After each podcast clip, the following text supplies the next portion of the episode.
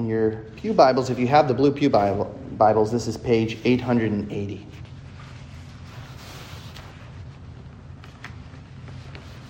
I do invite you to stand out of respect for the reading of God's Word.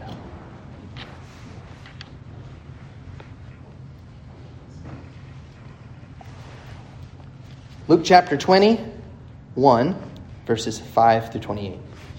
And while some were speaking of the temple, how it was adorned with noble stones and offerings, Jesus said, "As for these things that you see, the days will come when there will not be left here one stone upon another that will not be thrown down." And they asked him, "Teacher, when will these things be, and what will be the sign when these things are about to take place?" And Jesus said, "See that you are not led astray, for many will come in my name, saying, 'I am he,' and 'the time is at hand.' Do not go after them. And when you hear of wars and tumults, do not be terrified, for these things must first take place, but the end will not be at once." Then he said to them, "Nation will rise against nation, and kingdom against kingdom. There will be earthquakes, and in various places famines and pestilences. And there will be terrors and great signs from heaven. But before all this, they will lay their hands on you and persecute you, delivering you up to the synagogues and prisons. You will be brought before kings and governors for my name's sake. This will be your opportunity to bear witness. Settle it therefore in your minds not to meditate beforehand how to answer. For I will give you a mouth and wisdom which none of your adversaries will be able to withstand or contradict. You will be delivered up even by parents and brothers and relatives and friends, and some of you they will put to death. You will be hated by all for my name's sake, but not a hair of your head will perish. By your endurance you will gain your lives. But when you see Jerusalem surrounded by armies, then know that its desolation has come near. Then let those who are in Judea flee to the mountains, and let those who are inside the city depart, and let not those who are out in the country enter it, for these are days of vengeance, to fulfill all that is written. Alas, for women who are pregnant, and for those who are nursing infants in those days. For there will be great distress upon the earth, and wrath against this people.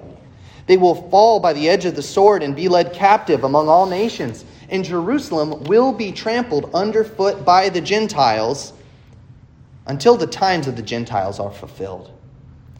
And there will be signs in sun and moon and stars, and on the earth distress of nations and perplexity because of the roaring of the sea and the waves, people fainting with fear and with foreboding of what is coming on the world. For the powers of the heavens will be shaken.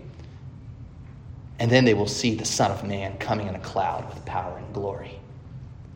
Now, when these things begin to take place, straighten up and raise up your heads, because your redemption is drawing near. The grass withers, the flower fades, but the word of our God abides forever. Amen. Please be seated. Let's pray. Dear Lord,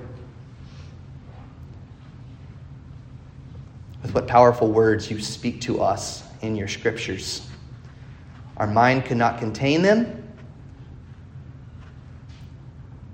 Isn't that just further evidence that they are your words, spoken through men, but ultimately your inspired words? So we pray that we would listen well, that we would be good, humble servants who hear your word and do it. Help us to navigate even through difficult portions of your scriptures, knowing that you are speaking to us in them. We pray this all in Christ's name. Amen. There's a song, I think it's a late 80s or a 90s song by the band R.E.M. And its opening words, its title goes like this. It's the end of the world as we know it, and I feel fine. Maybe some of you know that song. In fact, it just keeps saying over and over again, it's the end of the world as we know it. It's the end of the world as we know it. It's the end of the world as we know it. And then the lead singer says, "And I feel fine." You know, it's really catchy song. But here's the thing. Nobody feels fine when their world comes crashing through. Nobody is, You know, it's I feel fine. When everything you know comes tumbling through and the very end of the world could be at hand for all you know. Do you feel fine when, you know, you suddenly lose a job? Do our brothers and sisters in Christ feel fine when suddenly, you know, in Afghanistan, they lose the national security that they depended on and everything just, you know, it's like, wow.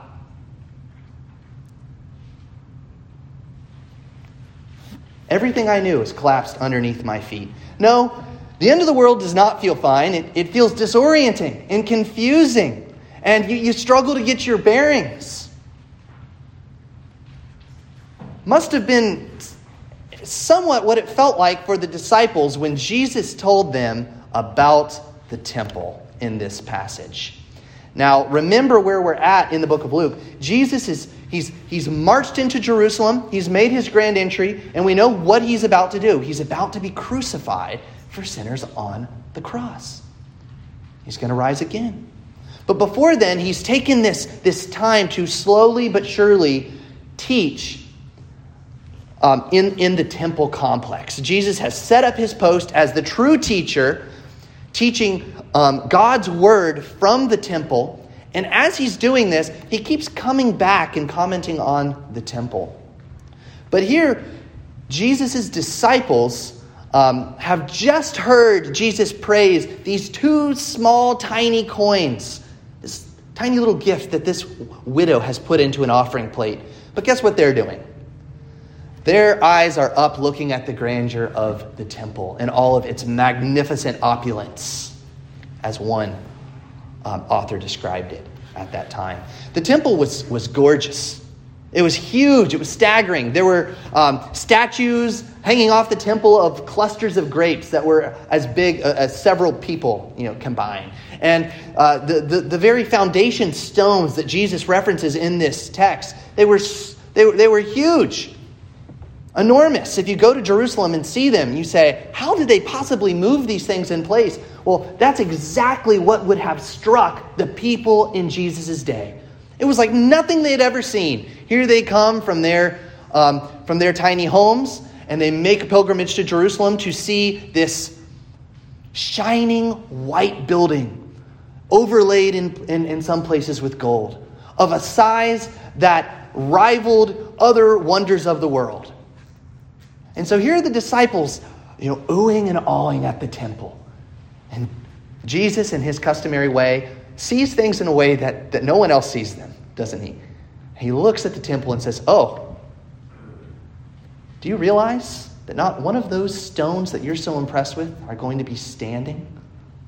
There's going to come a day when all of this opulence is reduced to rubble. And that had to send shockwaves through the hearts of the disciples. Because the temple was like the gem on top of a wedding ring that stood for God's covenant commitment to his people. It was like, you know, that stone, that precious stone that God had laid before the people of Israel and said, you are mine, I am with you.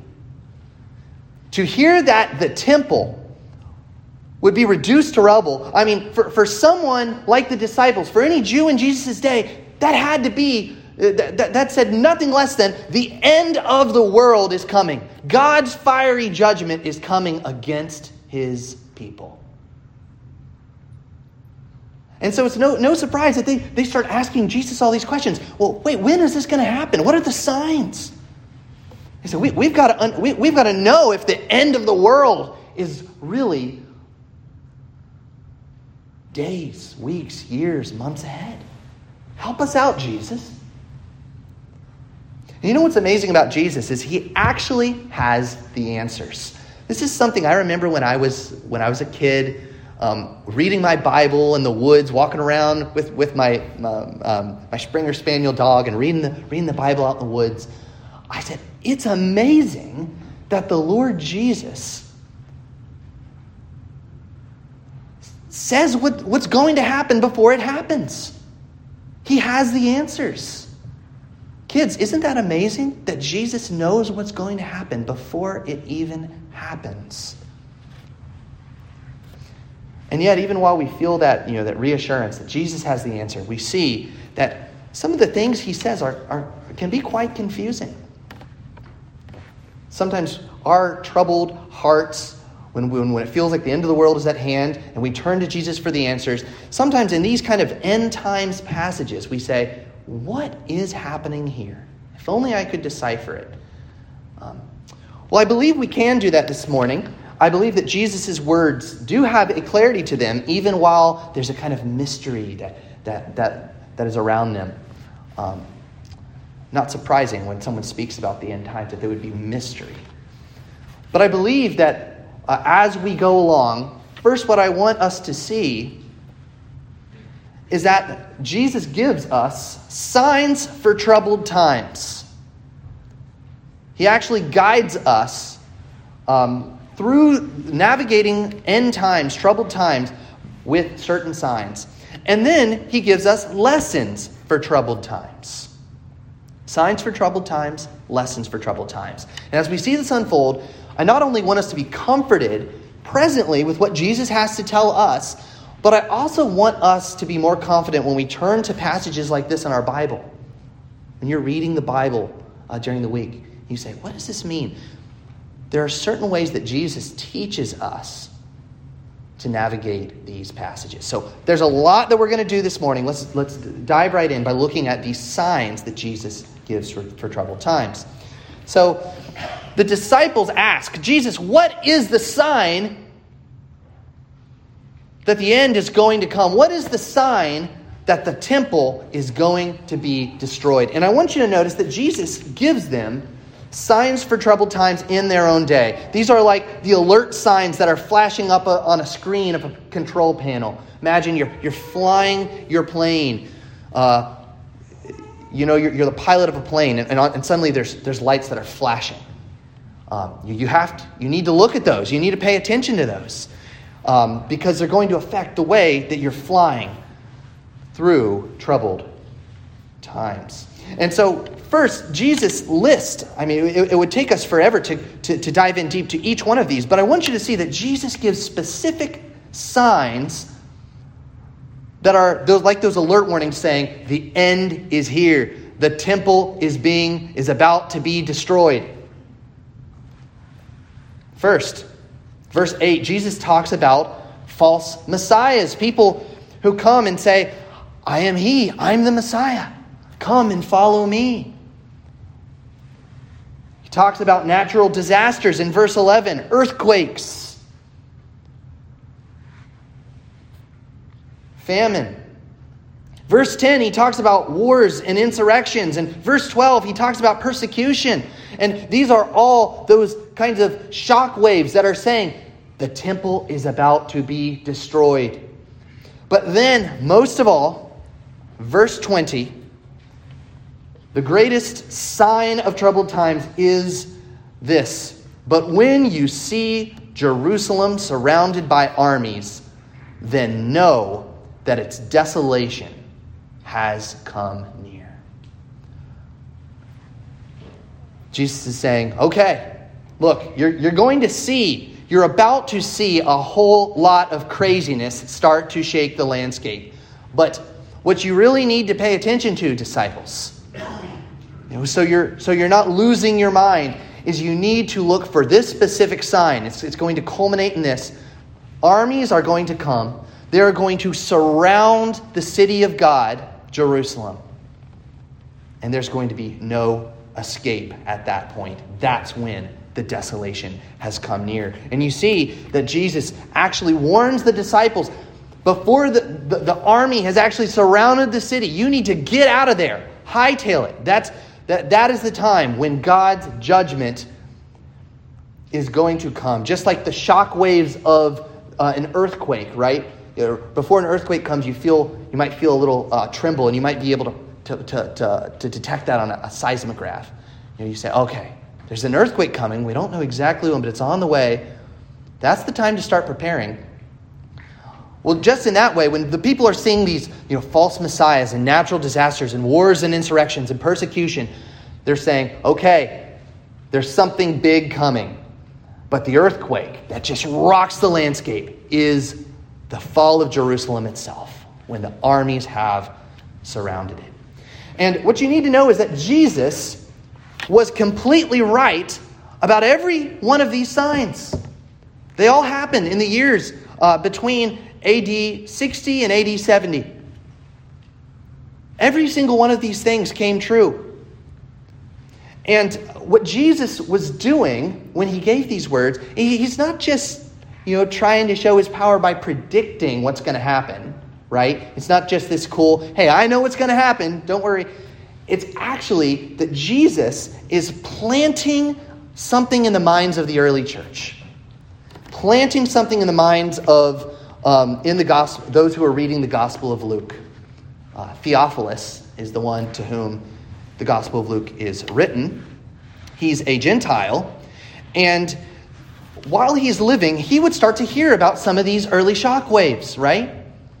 Theophilus would hear about false teachers. He'd go into the marketplace, and someone would say, "Listen to me, I'm the Messiah. I have the answers. Follow me." He'd say, "I remember that Jesus said that this is an early warning sign of the end times. I'm not going after you." And then Theophilus, when he would open his newspaper, would see a headline that an earthquake had just rocked Pompeii, the great city of Pompeii in 63 A.D. He'd say, "What is happening in the world? Wait, Jesus said something about this. Jesus said that there would be natural disasters, right, leading up to the time of the destruction of the temple." And when Theophilus would hear about the Jewish insurrection that happened in Jerusalem in 66 AD, he would say, this isn't just an accident. This isn't just a revolution. This is all part of God's playbook. These are all signs of the coming judgment. And then when people would hear about that most horrific of events, the destruction of Jerusalem that happened in 70 AD, you can read about it. Events that shook Jerusalem, that shook the world at that time, the entire world at that time. Even more, the 9/11 shook us to our core because of the horrific things that happened in 70 AD. Christians would hear about that and they'd say, "Wait, our Savior told us something about this. He told us, he planted in our minds that reminder that this is no mistake. He told us that when we see this, it was supposed to trigger a reaction. We're supposed to remember God is at work in this." And what's God doing? What is God doing when he crushes the jewel that was the symbol of his covenant with his people? Well, this is nothing less than God's day of vengeance. It is a vengeance that comes down against a people who refused to listen to his son, Jesus. Remember what we saw when Jesus came into Jerusalem? We saw, while everyone's cheering and waving palm branches, Jesus starts to weep. He starts to weep. And remember what he says? He says, "All of this that I see before me is going to lie in rubble." And in rubble. What was God doing when he brought the Romans, the Roman legions, down upon the temple in Jerusalem in 70 AD? He was putting an end to the sacrificial system at the time. Because his son Jesus had offered the perfect sacrifice for sin, it was time for those sacrifices that were looking forward to him to stop. And the very fact that they kept going was a symbol that the people in Israel had not really understood who Jesus was. They had heard him, but they were refusing to listen. And you know what else God was doing? It tells us here in verse 24, God is beginning a new era. The times of the Gentiles. That's an interesting phrase. You say, what does that mean? Well, Theophilus, who was a Gentile, this would be really meaningful for him to hear.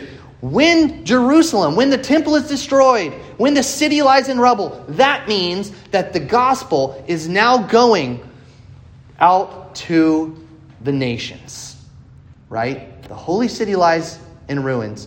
And then where does the gospel go? Well, Jerusalem, Judea, all the ends of the earth. The time of the apostles begins in all of its fullness. And so that's really what's happening. I don't want to belabor this too much. I just want you to hear Jesus is planting an idea that's going to be in the minds of the early church that's going to be triggered when these things start to happen. And all of this is saying God is in this. God is working this towards his holy end. He's sending you a message. He's sending the world a message. Listen up. Signs for troubled times. They were signs for the people in Jesus' day, for his disciples. But they were signs that have meaning for us today. In fact, these signs have meaning for every generation. This is really important because it's actually, sometimes you'll read verses, passages like this, and you'll say, well, there's two errors you can fall into. The first error is you say, well, this is clearly all just history, right? Follow Jerusalem. Already happened. This is history. Cool that Jesus predicted it. Moving on. The other error you could fall into is saying everything in here is all about the future. We're waiting for it. Everything described in here is going to take place way down the corridor of time when Jesus is just about to come again. And what Jesus is actually teaching us is a way to read prophecy. I call it the mountaintop effect of end times prophecy in the Bible. So again, let's go back to that analogy of you're flying through end times passages and you're a pilot in a plane. And you see a big mountain ahead of you, right? But then as you get closer and closer, you start to be able to discern, wait, that mountain is actually a mountain range, right? You've got foothills, and then you've got a larger peak, and then you've got the greatest peak of all. It's not one mountain. It's a bunch of smaller mountains building up to a peak. And you're only able to see that as you fly up around one angle. But when you're looking straight on, it all looks like one mountain. Well, this is often what happens as we read end times passages in the Bible, right? When you're reading Jesus, when you're hearing Jesus talk about the end times here, what does he say? It all looks like one big mountain, the fall of Jerusalem, the end of the world. It looks like it's one and the same thing. I mean, you see that, right? When you read, look at verse 20 through 24, and you hear about the fall of Jerusalem and the awful day that is going to be. And then suddenly in verse 25, what did Jesus say? There will be signs in sun and moon and stars, and the earth, distress of nations, perplexity because of the roaring of the sea and the waves. And you say, well, wait a minute. Are we talking about the fall of Jerusalem? Or are we talking about the judgment of the whole world? It starts to feel really confusing, right? You start to lose sense of where you're at as you're approaching that mountain peak because it all looks like one mountain. But what we see in this passage and other places in the scriptures, as you get closer, what you see is Jesus is actually talking about a mountain range that is spread out. The fall of Jerusalem, it was a judgment of God. 70 A.D., It was for sure a judgment of God against the people that had rejected Jesus. But it is not the final and last judgment. It's like one of those foothills of judgment. You could call it, a dress rehearsal in anticipation. One theologian says this: when God came down in judgment upon that jewel, Jerusalem, that's the top of the wedding ring, and shattered it, he was giving the sure promise. On the last day, he is going to shatter the whole ring as well, the whole earth.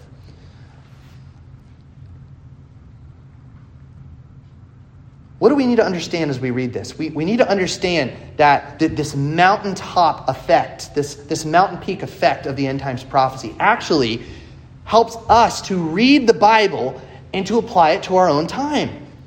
When we hear of wars and false prophecy happening, right?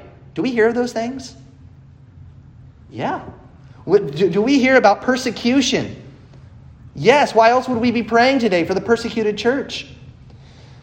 Jesus is saying, you know, we don't respond by saying, well, those were all things that were just leading up to the fall of Jerusalem, right? No. Just as they were pointing to judgment in the disciples' day, as they awaited that dress rehearsal of judgment, so in our day, those same things are constant reminders to us. Judgment is coming in its fullness. So every time we feel like the end of the world is coming, right? You know, wars, pandemics breaking out in the land. What are those things supposed to do? They are supposed to remind us, trigger what Jesus had already planted in our minds. Judgment is coming. Be right with God. And the only way to be right with God is through faith in Jesus Christ. The only way that we can really fly our plane through that end times, those troubled times, is knowing that the Savior will save us from those times of judgment. If you have not laid a hold of the Savior, then you do await the destruction of the earth. Just like in Jesus' day, he predicted the destruction of Jerusalem. The only way of escape from that judgment is through faith in the Lord Jesus Christ.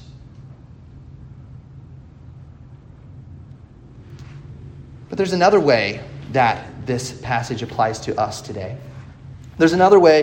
You know, we've talked about reading the Bible for its mountaintop effect, for its mountain peak effect as we're working through end times prophecy. But there's another way that this text applies to us. And here's what you do. You look for the commands throughout this passage. Because when you're going through difficult waters, difficult end times passages, you can get your bearing by looking for the commands. So this is our second point in the sermon today. Lessons for troubled times. We've heard about signs for troubled times. Now listen to the lessons that Jesus teaches us for troubled times. And these are like, you know, imagine you're on a plane, again, going back to that analogy.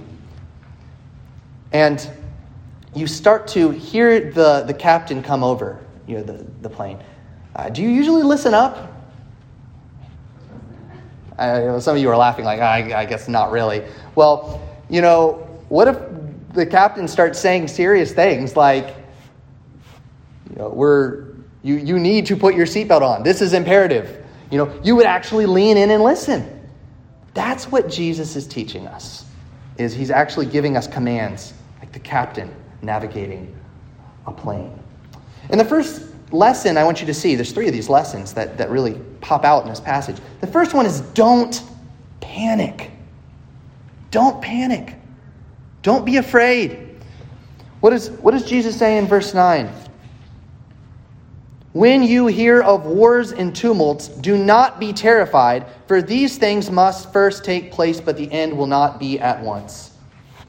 What's our first reaction when we hear of, I don't know, let's say, the U.S. pulling out of Afghanistan or a pandemic sweeping across the land? What's our first reaction? Panic, you know, red alert. This is, we're out of control. We're spiraling, you know, you feel that turbulence in the plane, right? And you think we are going down. Isn't that exactly what happens whenever some dramatic event rocks our world? We're tempted to turn to false teaching. Thousands of Reformed Christians believed the predictions of Harold Camping and followed his teaching. And were left completely empty because he didn't predict the end of the world correctly. You've heard this before from the pulpit. The prediction isn't going to hold, okay? You know, and so, but what happens when we feel that turbulence rocking our landscape, rocking our world? We say, I need someone who's got the answers. Jesus, you're not giving me enough here. Someone help me out. And we turn to all these people that are all too ready and willing to feed us something that puts us under their leadership. Jesus speaks to us in his word. He says, friends, listen up. We're going through turbulence. Stay seated. Don't panic. I'm going to land this ship. Because you see what's happening is when we start, when everything starts to fall apart in our lives, when everything we knew starts to crumble, when we can't seem to find a new normal after COVID-19, when it seems like, wow, things aren't going back to normal. Guess what? Everything isn't falling apart. God is dismantling it. God is dismantling the world as we know it. These are shockwaves. These are reminders. Judgment is coming. Judgment is coming. And so just as Jesus warned those disciples in his day, don't panic, he also warns us, don't panic. And he says something else, don't despair. Verse 14, Jesus says some words that are so appropriate for us to have heard as we pray for the persecuted church around the world today. What did Jesus say? He said, you will be persecuted. He told his disciples, they will lay their hands on you. They will deliver you up to the synagogues and prisons. You will be brought before kings and governors for my name's sake. And then he goes on and says, guess what? Some of you are going to die. Do you know what this is? This is like a sneak preview of the book of Acts.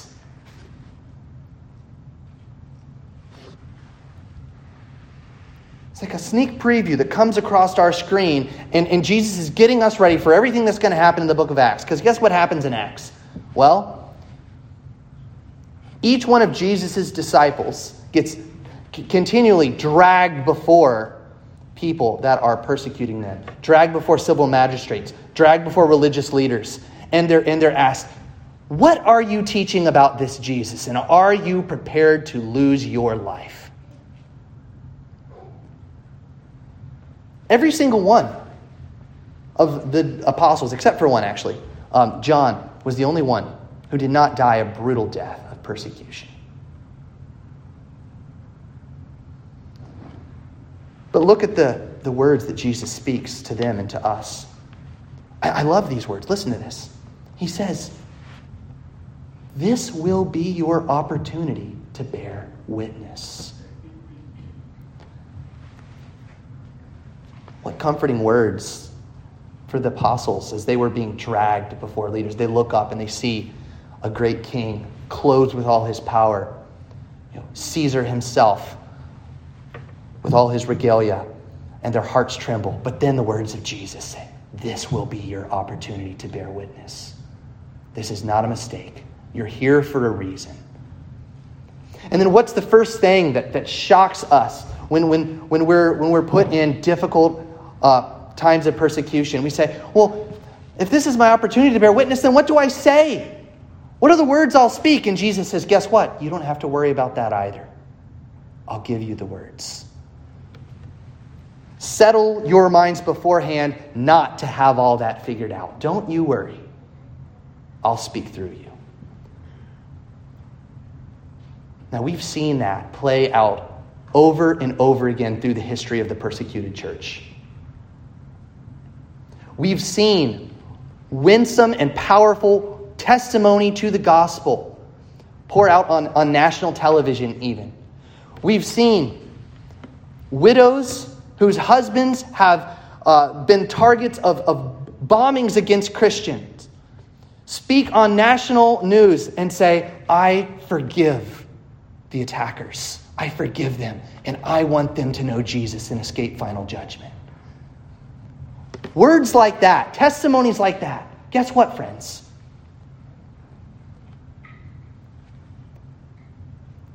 That's the work of Jesus in his persecuted church, helping them not to despair and helping us not to despair. Friends, I really recommend that we all memorize this line. This will be your opportunity to bear witness. Because more and more every day, there are going to be increasing opportunities for you to actually bear witness to Jesus. And guess what? Right now, what happens? You might get scoffed at by your friends in this country. You might actually, have some sort of legal consequences in this country. You won't lose your life yet. But Jesus is telling you, this will be your opportunity to bear witness. Everyone should memorize that line. What a precious promise for the persecuted church in every age, and especially even today. And then finally, there's one other lesson that comes to us, that Jesus speaks to us in these troubled times, and it's this: don't give up. Don't give up. Don't panic. Don't despair. Don't give up. We see that in verse 18 in our passage. Jesus says, "You will be hated by all for my name's sake." You ready to be persecuted?